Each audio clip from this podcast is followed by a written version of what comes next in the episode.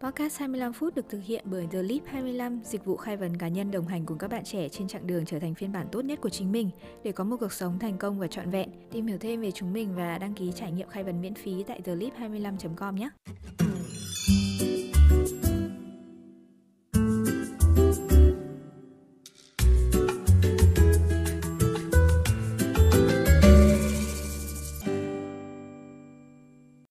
Ayo xin chào các bạn, Sim đây Sim đây. Ôi rồi làm gì mà om tập mới lâu dữ vậy. À, Rất là xin lỗi các bạn và xin phép được đền bù các bạn Bằng một số cơ hội được trải nghiệm khai vấn miễn phí Như Sim có giới thiệu ở đầu podcast. Thì các bạn có thể tìm hiểu thêm thông tin và đăng ký trải nghiệm khai vấn miễn phí Tại website của chúng mình để ở dưới phần bio nhé Quay lại với tập ngày hôm nay thì dạ vâng đúng như tiêu đề thì podcast 25 phút rất vui. Được chào đón bạn Thanh Hóa, hiện đã có hơn 2 năm kinh nghiệm trong vị trí management trainee của một công ty tập đoàn đa quốc gia siêu to khổng lồ về ngành đồ uống.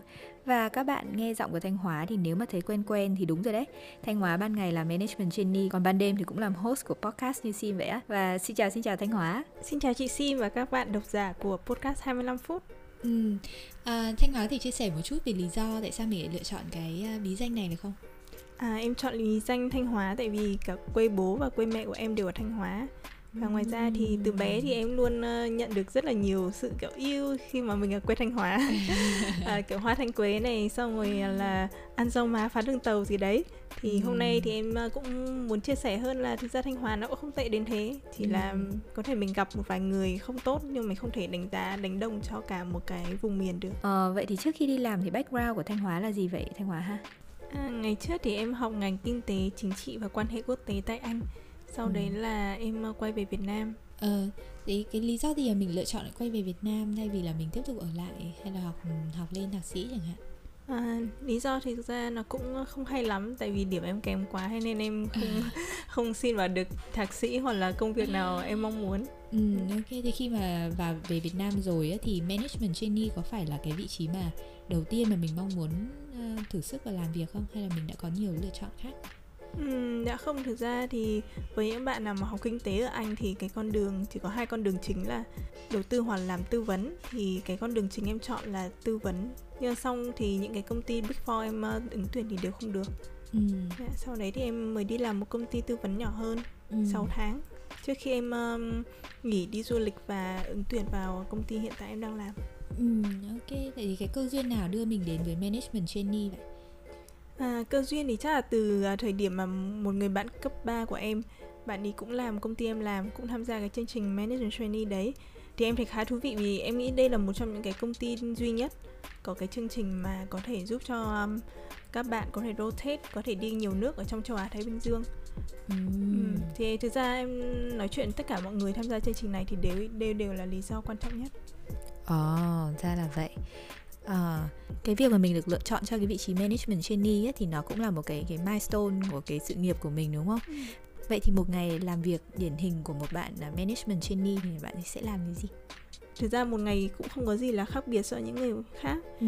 nhưng em nghĩ một điều mà mọi người có thể thích hơn đó là cái công việc management training này tạo ra cơ hội để các bạn có thể ờ, cứ 6 tháng là thay đổi công việc này ừ. hoặc thay đổi phòng ban một lần ừ. thì em nghĩ đấy là cái thú vị hơn so với các công việc khác Ờ, vậy là trong suốt cái khoảng thời gian uh, gần 2 năm vừa rồi á, thì mình với vị trí là management trainee thì mình đã làm những cái bộ phận phòng ban nào rồi? À, trong thời gian gần 2 năm vừa qua thì em đã đi qua 4 bộ phận. Bộ phận thứ nhất là e-commerce, bộ phận thứ hai là brand marketing, bộ phận thứ ba là làm việc với nhà phân phối và bộ phận thứ tư là trade marketing. À, ok. Ngay nói chung là rất nhiều từ nên bây giờ em sẽ giải thích ra để mọi người dễ hiểu hơn. Ừ.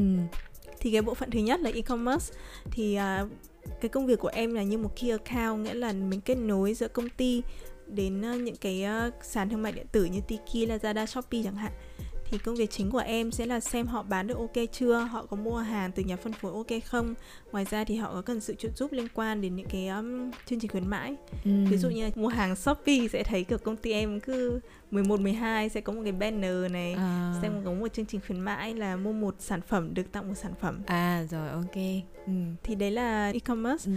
à, đến cái thứ hai thì là em làm brand marketing brand marketing thì mọi người đã hiểu đơn giản là làm cách nào mà mình uh, giới thiệu cái sản phẩm đấy cho người tiêu dùng là người cuối đấy thì có thể là chạy những cái chương trình quảng cáo này trên social media Facebook Instagram này hoặc là các tổ chức các chương trình. Ừ. cái hay của cái brand marketing là mình sẽ được nhìn tổng thể. Mình lên như là một kiểu chủ startup nhìn xem là đứa con của mình đang uh, hoạt động như thế nào ừ. học không đơn giản là chỉ về marketing mà còn là liên quan đến uh, tài chính này mình nên đặt giá như thế nào cho cái sản phẩm đấy ừ.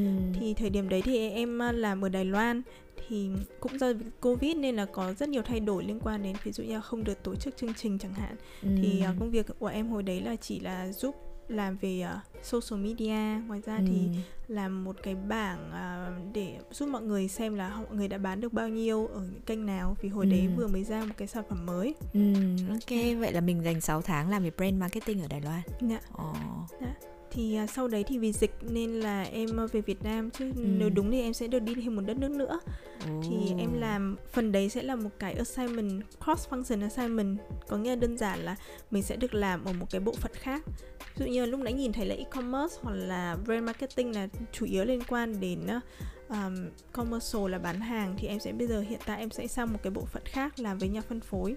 Ừ. thì cái dự án em làm là uh, công ty vừa giới thiệu ra một cái ứng dụng để uh, những cái người tạp hóa này hoặc nhà hàng có thể mua đơn giản mua rất là dễ dàng trên với nhà phân phối. Thì em uh, giúp giới thiệu cái ứng dụng đấy cho nhà phân phối này cho uh, những cái điểm bán tạp hóa nhà hàng ở các tỉnh khác nhau.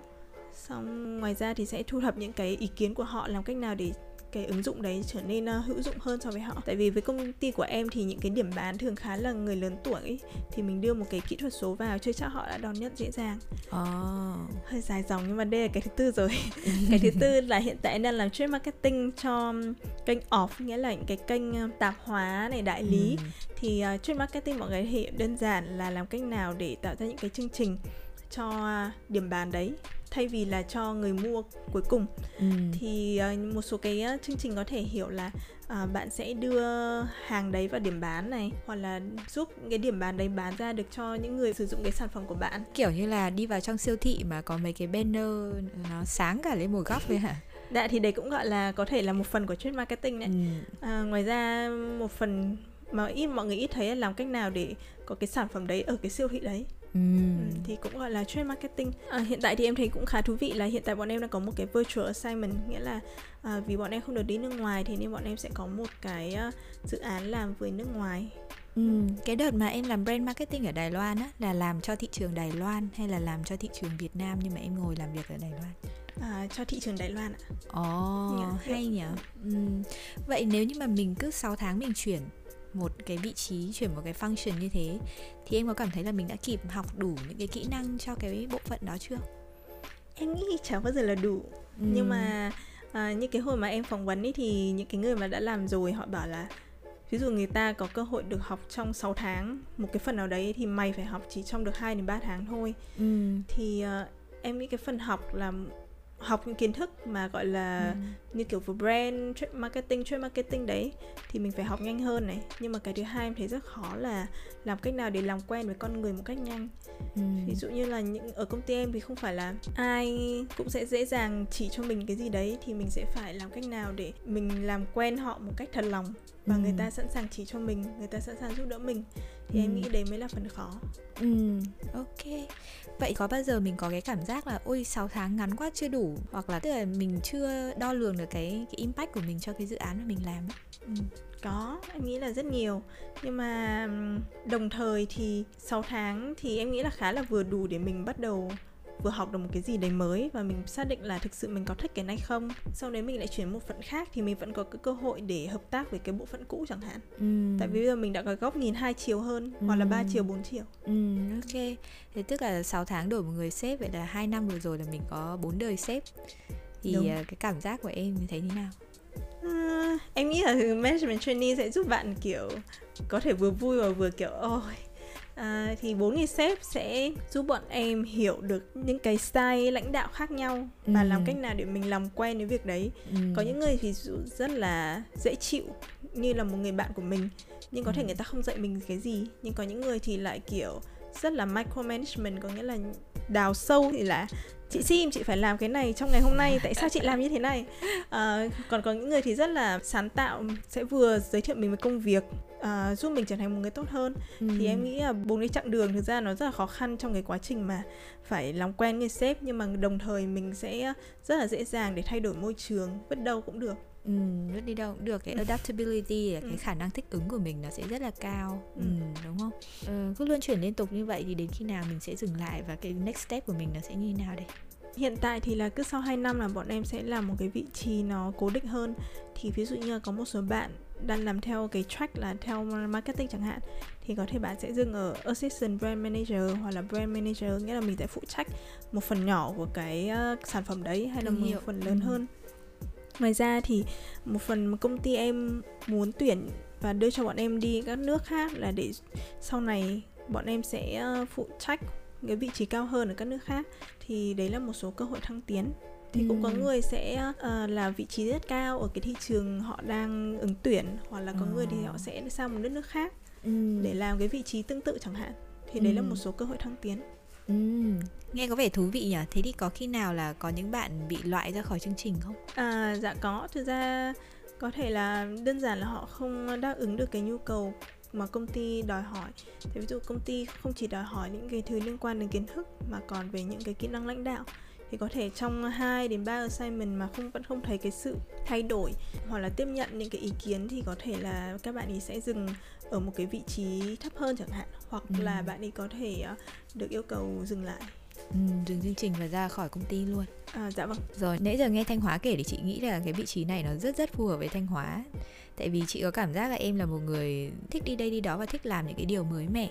Ừ, thì ngoài những cái đó ra thì em còn thích điều gì ở cái vị trí management trainee nữa không? Thì à, đúng như chị Sim nói thì em là người rất thích thay đổi và thích cái sự mới mẻ. Ngoài ra thì em nghĩ là riêng công ty em thì cái cơ hội được đi nước ngoài thì mình sẽ được nhìn cái thị trường mình đang làm ở một cái góc độ khác. Ví dụ như là ở thị trường Việt Nam đang là ở tầm giữa chẳng hạn là công ty rất là phát triển rất là tốt. Nhưng mà ừ, những cái đối thủ thì cũng không mạnh như vậy nhưng khi em xem Đài Loan thì chỉ cần nhích nhích nhích được một phần trăm market share là rất là khó. Ngoài ra thị trường của họ đã phát triển tốt hơn rồi và có rất là nhiều sản phẩm. Nên là có những cái thứ mà mình có thể ờ, làm được ở Việt Nam chẳng hạn nhưng mà chưa chắc sang nước họ làm y hệt lại thành công. À, ngoài ra thì ờ, như lúc nãy em cũng nói là cái cơ hội mà mình được làm việc với những cái bạn ở nước ngoài nó tạo cho mình à mình vừa được làm ở nhà nhưng mà vẫn có cơ hội để học hỏi từ những cái nước khác. Ừ. chị nghĩ là đấy cũng là một cái điểm đặc trưng khi mà mình làm ở những cái tập đoàn đa quốc gia thì mình có cơ hội được ờ, được tham khảo những cái chính sách những cái công việc của các cái bạn ở các cái bên nước khác. Nhưng mà ngoài ra thì chị nghĩ là cái chương trình mà mà thanh hóa tham gia có điều đặc biệt là em còn được đến những cái nước đó để em trải nghiệm và em được làm cùng với họ nữa. Ừ, thì nó là một chương trình rất là hay. Ừ. thế thì còn điều gì mà mình cảm thấy không thích ở cái vị trí này? À, cái điều em không thích đầu tiên ở vị trí này có nghĩa là cái lộ trình phát triển nó không được rõ ràng. Kể cả như lúc nãy em nói là mình có thể thăng tiến ở mức độ này đến mức độ kia nhưng mà mình sẽ không hiểu tại sao lại công ty lại đưa cho mình sang cái vị trí thứ hai vị trí thứ ba. Và cuối cùng là mình cũng không hiểu là tại sao khi mà hết chương trình thì tôi lại làm vị trí nào đấy. Ừ. à, ngoài ra cái thứ hai nữa là khi mà mình có một cái mark gì đấy thì mọi thứ đều vừa tốt và vừa xấu. Ví dụ ngày xưa mình học trường chuyên thì có cái mác trường chuyên thì có thể được các bạn yêu quý nhưng cũng có thể được bị các bạn ghen tị. Thì ở đồng nghiệp thì em nghĩ là có những người sẽ rất là thích mình tại vì mình à, mang một cái góc nhìn mới về người trẻ à, nhưng mà có những người sẽ kiểu không hiểu tại sao mình lại ở đây mình tham gia công việc của họ trong vòng 6 tháng và họ cũng không hiểu là mình sẽ mang lại cái lợi ích gì thì ừ. cái đấy em nghĩ là một cái phần rất là khó và ừ. và là một cái thử thách cho và, mình đúng không? đúng rồi và là một cái thử thách khá là lớn ừ. tại vì sẽ có những người mình làm cùng là có thể tuổi bố tuổi mẹ mình nhưng mà mình vẫn phải ở một cái vị trí là nhờ họ hoặc nói họ phải làm cái gì thì ừ. nó khá là thử thách và đôi khi mình cũng không hiểu là tại sao mình phải làm thế À, chắc hẳn là các bạn thính giả cũng ờ, đã từng nghe qua về cái việc là management trainee để được trúng tuyển vào vị trí này thì các bạn sẽ phải trải qua rất là nhiều những cái vòng thi tuyển khác nhau. Vậy thì với em thì sao Thanh Hóa? À, với em thì em ờ, trải qua bốn vòng ứng tuyển thì vòng đầu tiên là nộp hồ sơ và làm một cái bài test online để hiểu về cái mức độ hợp của mình với công ty cái vòng thứ hai là video interview nghĩa là cái màn hình sẽ đưa cho mình một vài câu hỏi và ừ. mình sẽ uh, tự nói chuyện với máy ừ. em cũng không nhớ câu hỏi chính xác là gì nhưng hình như là kiểu có thể nói với tôi một cái khoảng thời gian là bạn đã làm thế này thế nọ ừ. chủ yếu là để xem mình có biết nói tiếng anh không ừ. à, và cái vòng thứ ba là sẽ thường sẽ là phỏng vấn trực tiếp với một người sếp sau này có thể là sếp của mình thì uh, có những một số bạn thì có hình những cái câu hỏi rất là khó lại những câu hỏi như là có thể nói về cho tôi một thời điểm mà bạn đã thể hiện kỹ năng lãnh đạo kỹ năng uh, trò chuyện gì đấy. Nhưng mà với em thì nó khá là đơn giản tại vì uh, cái sếp đấy nói chuyện như kiểu nói chuyện với bạn ấy. Ừ. thì em khá là may mắn. Còn vòng thứ tư là phòng assessment center. Thì um, vòng assessment center sẽ chiếm khoảng uh, gần một ngày thì trong lúc đấy thì uh, em đã trải qua bốn vòng thi hai vòng thi đầu là cá nhân thì em sẽ giới thiệu về bản thân những cái thứ mà em đã trải qua có thể là thất bại có thể là thành công và khi đấy thì họ muốn xem mình có học hỏi được từ những cái sự thay đổi đấy không ừ. vòng thứ hai thì công ty sẽ đưa cho mình một cái uh, câu hỏi một cái danh sách ừ. câu hỏi như là ba câu hỏi ừ. về những cái vấn đề mà công ty đang làm và cái góc nhìn mà cái sự mình muốn giải quyết là gì ừ. vòng thứ ba là cái vòng liên quan đến tập thể thì bọn em năm người làm chung với nhau sẽ trả lời một cái câu hỏi mà công ty đưa ra một cái topic đúng không? Ừ, ừ. một cái topic công ty đưa ra thì sẽ công ty sẽ đưa em vài những cái thông tin và bọn em sẽ phải tìm cách quyết định là nên đi theo hướng A hướng B. Ừ ở vòng uh, thứ tư thì đơn giản nó chỉ là các bạn có thể reflect các bạn hãy nhìn lại là điểm gì các bạn đã làm tốt ở cái hôm đấy điểm gì các bạn muốn khắc phục ừ. thì em nghĩ đây là một cái vòng rất là tốt để mình hiểu về công ty vì mình có thời gian nghiên cứu công ty trước này ngoài ra thì ờ, làm quen với những người bạn mà có thể sau này sẽ thành trở, trở thành đồng nghiệp của mình Ừ, ok. Thế thì theo Thanh Hóa thì cái yếu tố gì mà đã khiến Thanh Hóa thành công trong cái quy trình tuyển dụng dài tận 8 vòng như vậy? em nói thật là hồi đấy em chờ một hai tháng mới biết mình trúng trong khi đã có người trúng rồi thì em không nghĩ là em biết yếu tố thành công. Nhưng mà sau này khi mà nói chuyện với bộ phận nhân sự thì họ ừ. bắt đầu giải thích ra ở những cái bước này mình nên uh, làm gì tốt rồi này mình có thể khắc phục được gì. Thì em nghĩ một trong những cái thứ em uh, làm tốt đó là trải qua những cái trải nghiệm của em kể cả thất bại thành công thì em đã thể hiện là em uh, rất tò mò và đam mê học hỏi uh, về cái thứ hai thì em nghĩ là liên quan đến việc là có hợp văn hóa không ừ. thì ví dụ như uh, văn hóa công ty em là văn hóa gia đình chẳng hạn thì uh, có thể ừ. có người thực ra rất là giỏi nhưng mà người ta không trúng chỉ vì đơn giản là họ không hợp cái văn hóa đấy ừ. yếu tố thứ ba thì em nghĩ là uh, nên tìm hiểu và thể hiện là mình rất là quan tâm đến cái ngành đấy hoặc là cái công ty đấy uh, thì đợt đó thì em tìm hiểu khá là kỹ vì em rất là thích về cái chương trình này về những ừ. cái uh, sáng kiến mà công ty đã làm liên quan đến có thể bảo vệ môi trường này kỹ thuật số thực ra các bạn có thể tìm hiểu rất đơn giản ở trên Google này có thể search những cái thứ liên quan đến uh, bản financial statement của công ty hoặc ừ. um, hoặc cứ tìm ở các kênh hoặc là nhiều nhất có thể đúng ừ, không đúng ừ. rồi thì chị nghĩ đấy cũng là cái cơ hội để mình có thể hiểu được cái công ty mà mình sắp ứng tuyển và còn không chỉ là công ty đánh giá mình có phù hợp không nữa mình còn đánh giá xem là mình có phù hợp hay không nữa ừ. đúng không đúng. Ừ. chị nghĩ là trong cái khoảng thời gian từ uh, khi mà chị tốt nghiệp là khoảng năm 2017 management trainee nó là một cái chương trình mà tất cả các bạn trẻ khi ra ừ. trường hàng ao ước ừ. không biết là ở nước ngoài các bạn du học thế nào nhưng mà ở Việt Nam thì các bạn thực sự là ra trường một phát mà trở thành management trainee thì nghe siêu oách luôn ừ. đến khi mà chị có kinh nghiệm hơn thì chị nhìn lại dưới góc nhìn của một người làm nhân sự thì chị thấy là management trainee là chương trình được xây dựng để có thể phát triển cũng như là thu hút cái nguồn ừ. nhân lực trẻ thì có vẻ như là management trainee sẽ phù hợp hơn với những cái bạn nào mà khi ra trường bạn ấy chưa thực sự là biết lựa chọn xem là làm marketing hay làm finance hay làm supply chain ừ. mà bạn ấy đang còn đang tương đối là muốn làm nhiều thứ ừ. còn những bạn nào mà ra trường thật ra cũng đã có có một cái định hướng nhất định ví dụ ừ. mình muốn làm marketing rồi chẳng hạn mà các bạn ấy đi theo mainstream tức là ừ tôi ra trường tôi vào một cái công ty ở vị trí marketing. Sau đó tôi dần dần tôi đi lên về cái ngành này. Ừ. thì thì em thấy sao về cái cái việc này? Em thì thấy nó khá là bị lạm dụng. Tại vì ừ. như kiểu bây giờ mình có thể lên facebook mà mình tìm thấy những công ty để luyện lò luyện để ừ, trở thành đúng. management trainee chẳng hạn. Nhưng mà em nghĩ một trong cái phần quan trọng là công ty có một cái lộ trình rõ ràng không Ừ.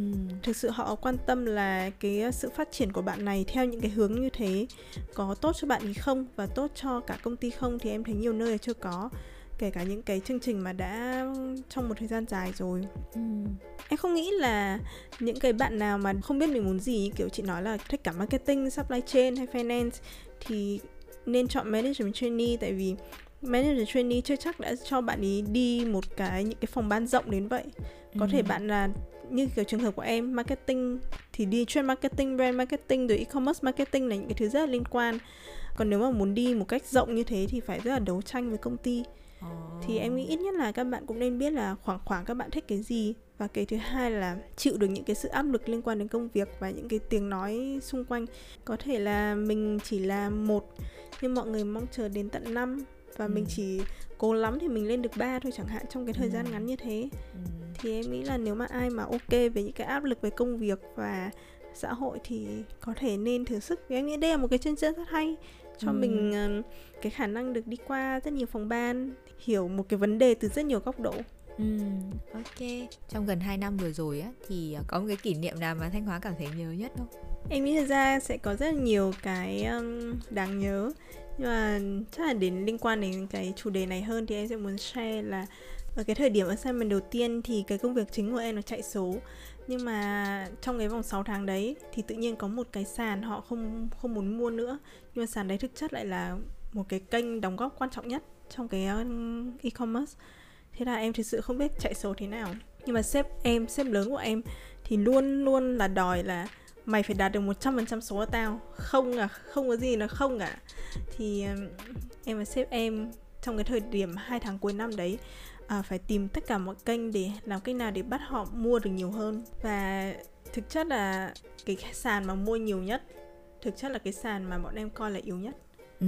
thì em muốn share cái phần này tại vì nó dạy cho em hai điều là thực chất là mình luôn luôn có thể làm được mọi thứ chỉ là mình có sẵn sàng đặt cái chỉ tiêu đấy cho mình không? Thời điểm đấy bọn em chắc chắn là không thể đạt được 100% cái KPI nhưng thực chất là vẫn có thể đạt được dù trong hai tháng cuối năm. Và cái thứ hai nữa là luôn phải tốt để mọi người tại vì có thể cái sàn đấy là bọn sàn mà bọn em không đầu tư vào nhưng thực chất họ lại cái sàn thương mại điện tử mà cứu bọn em trong cái thời điểm ừ. đấy rồi ok. Cảm ơn Thanh Hóa rất nhiều Và hy vọng là Thanh Hóa sẽ luôn thật vững tin Trên chặng đường sắp tới Và đạt được những cái gì mà mình mong muốn Thanh Hóa ha. Em cảm ơn chị. Và bây giờ thì chúng ta sẽ cùng đến với phần du lịch lắng nghe nha